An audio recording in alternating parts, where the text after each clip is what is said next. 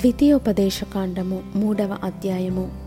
మనము తిరిగి భాషాను మార్గమున వెళ్ళినప్పుడు భాషాను రాజైన ఓగును అతని ప్రజలందరూ ఎద్రేయిలో మనతో యుద్ధము చేయుటకు బయలుదేరి ఎదురుగా రాగా యెహోవా నాతో ఇట్లనెను అతనికి భయపడకుము. అతనిని అతని సమస్త జనమును అతని దేశమును నీ చేతికి అప్పగించియున్నాను. హెజ్బోన్లో నివసించిన అమోరియుల రాజైన సీహోనుకు చేసినట్లు ఇతనికిని చేయవలెనని చెప్పెను. అట్లు మన దేవుడైన ఏహోవా భాషాను రాజైన ఓగును అతని సమస్త జనమును మన చేతికి అప్పగించెను. అతనికి శేషమేమీ లేకుండా అతనిని హతము చేసితిమి. ఆ కాలమున అతని పురములన్నిటినీ పట్టుకొంటిమి. వారి పురములలో మనము పట్టుకొనని పురమొకటియూ లేదు. భాషానులో ఓగు రాజ్యమగు అర్గోబు ప్రదేశమందంతటనున్న అరువది పురములను పట్టుకొంటిమి. ఆ పురములన్నీయు గొప్ప ప్రాకారములు గవునులు గడియలును గల దుర్గములు. అవియుగాక ప్రాకారము లేని పురములనేకములను పట్టుకొంటిమి. మనము హెష్బోను రాజైన సీహోనుకు చేసినట్లు వాటిని నిర్మూలము చేసితిమి. ప్రతి పురములోని స్త్రీ పురుషులను పిల్లలను నిర్మూలము చేసితిమి. వారి పశువులనన్నిటినీ ఆ పురముల సొమ్మును దోపిడిగా తీసుకొంటిమి. ఆ కాలమున అర్నోను ఏరు మొదలుకొని హెర్మోను కొండ వరకు యోర్ధాను అవతలనున్న దేశమును అమోరియుల ఇద్దరు రాజుల యొద్ద నుండి పట్టుకొంటిమి. సీదోనీయులు హెర్మోనును షిర్యోనని అందురు. అమోరియులు దానిని షనీరని అందురు. మైదానమందలి పురములన్నిటినీ భాషానునందలి ఓగు రాజ్యపురములైన సల్కా ఎద్రెయి అను వాటి వరకు గిలాదంతటిని భాషానును పట్టుకొంటిమి. రెఫాయియులలో భాషాను రాజైన ఓగు మాత్రము మిగిలెను. అతని మంచము ఇనుప మంచము. అది అమ్మోనీయుల రబ్బాలోనున్నది గదా. దాని పొడుగు మనుషుని మూరతో తొమ్మిది మూరలు. దాని వెడల్పు నాలుగు మూరలు.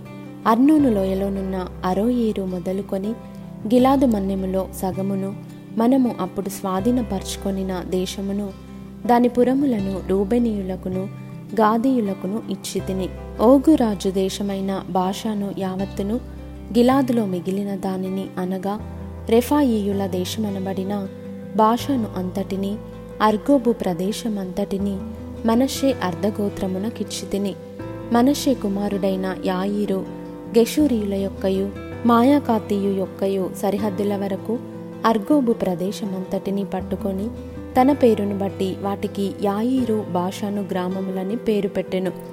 నేటి వరకు ఆ పేర్లు వాటికున్నవి. మాగిరీయులకు గిలాదు నిశ్చితిని.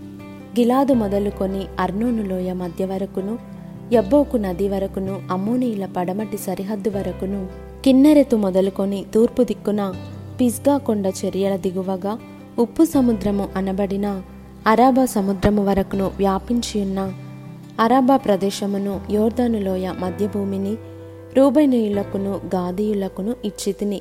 ఆ కాలమందు నేను మిమ్మును చూచి మీరు స్వాధీనపరచుకొనున్నట్లు మీ దేవుడైన యెహోవా ఈ దేశమును మీకిచ్చెను. మీలో పరాక్రమవంతులందరూ యుద్ధ సన్నద్ధులై మీ సహోదరులకు ఇస్రాయేలీల ముందర నది దాటవలెను. అయితే యహోవా మీకు విశ్రాంతినిచ్చినట్లు మీ సహోదరులకును విశ్రాంతినిచ్చు వరకు అనగా మీ దేవుడైన యహోవా యోర్ధను అద్దరిని వారికిచ్చుచున్న దేశమును వారును స్వాధీనపరచుకుని వరకు మీ భార్యలను మీ పిల్లలను మీ మందలను నేను మీకిచ్చిన పురములలో నివసింపవలను. తరువాత మీలో ప్రతివాడును నేను మీకిచ్చిన తన తన స్వాస్థ్యమునకు తిరిగి రావాలనని మీకు ఆజ్ఞాపించి తిని మీ మందలు విస్తారములని నాకు తెలియను. ఆ కాలమున నేను యహోశువాతో ఇట్లాంటిని.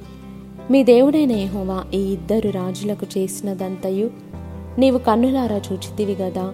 నీవు వెళ్ళుచున్న రాజ్యములనన్నిటికీ యహోవా ఆలాగుననే చేయును.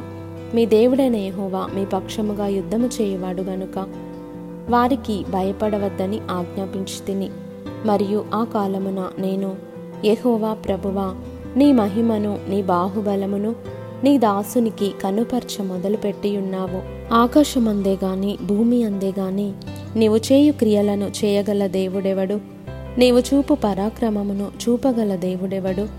నేను అద్దరికి వెళ్ళి యోర్ధను అవతలనున్న ఈ మంచి దేశమును మంచి మన్నెమును ఆ లెబానోనును చూచినట్లు దయచేయమని నేను ఎహోవాను బ్రతిమాలు కొనగా ఎహోవా మిమ్మును బట్టి నా మీద కోపపడి నా మనవి వినకపోయెను. మరియు యహోవా నాతో ఇట్లా నేను చాలును ఇకను ఈ సంగతిని గూర్చి నాతో మాట్లాడవద్దు. నీవు ఈ యోర్దానును దాటకూడదు గాని నీవు పిస్గా కొండ ఎక్కి కన్నులెత్తి పడమటి వైపును ఉత్తర వైపును దక్షిణ వైపును తూర్పు వైపును తేరిచూడుము యహోశువాకు ఆజ్ఞ ఇచ్చి అతని ధైర్యపరచి దృఢపరచుము. అతడు ఈ ప్రజలను వెంటబెట్టుకొని నది దాటి నీవు చూడబో దేశమును వారిని స్వాధీనపరచుకొన చేయును. అప్పుడు మనము బేత్పయోరు ఎదుటనున్న లోయలో దిగియుంటిమి.